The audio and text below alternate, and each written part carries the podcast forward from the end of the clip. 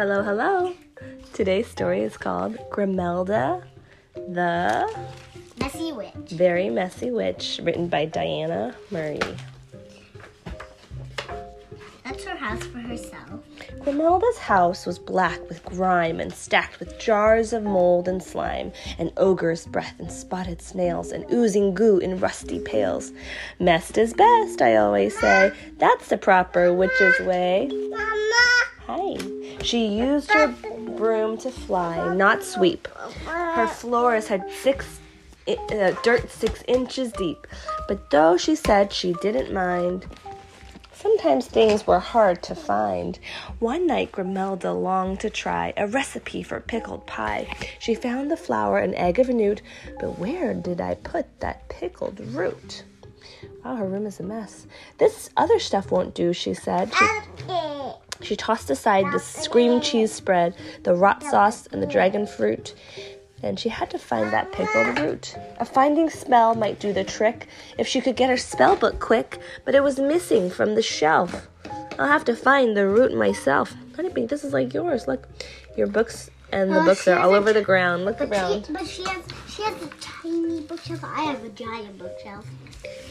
No jars of pickle root in there, not under that, not anywhere. Grimelda shoved her mess aside, and she flung the back open, back door open wide. Hi. She searched the swamp out in the yard, though all the clutter made it hard. She found last summer's bathing suit, but where'd I put that pickled root? Grimelda reached inside her tree. Do you have to add something to the story? Yes. What else? Yes.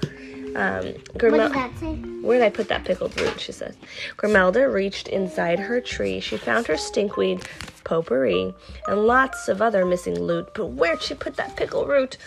She flew to Zelda's general store. They had one wormy apple core and countless cans of prickle shoot, but not a single pickle root. What does she say?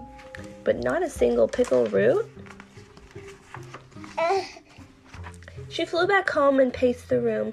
She had no choice. She grabbed her broom. Grimelda swept and swept some more. What do you think she's doing? Cleaning. Oh, that's a good idea.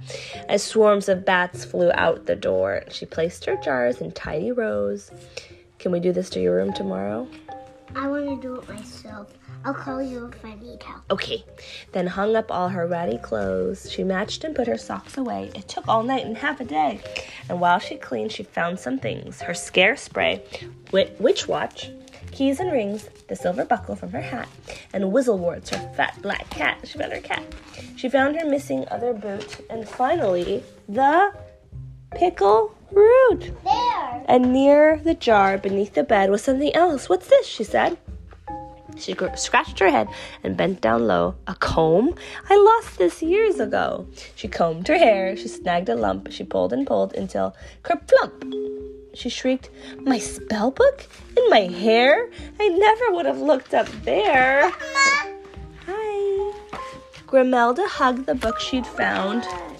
She then gasped and took a look around. Hey, look, her hair is back to normal. Yeah. Because the book was holding it, but that was a pretty look for her hair. It was a pretty, pretty cool look. Her What's house, that? um, I don't know. Her house was sparkling neat and clean, something on a broom, I think. The strangest sight she'd ever seen. Grimelda knew what she must do. She flipped to page 602.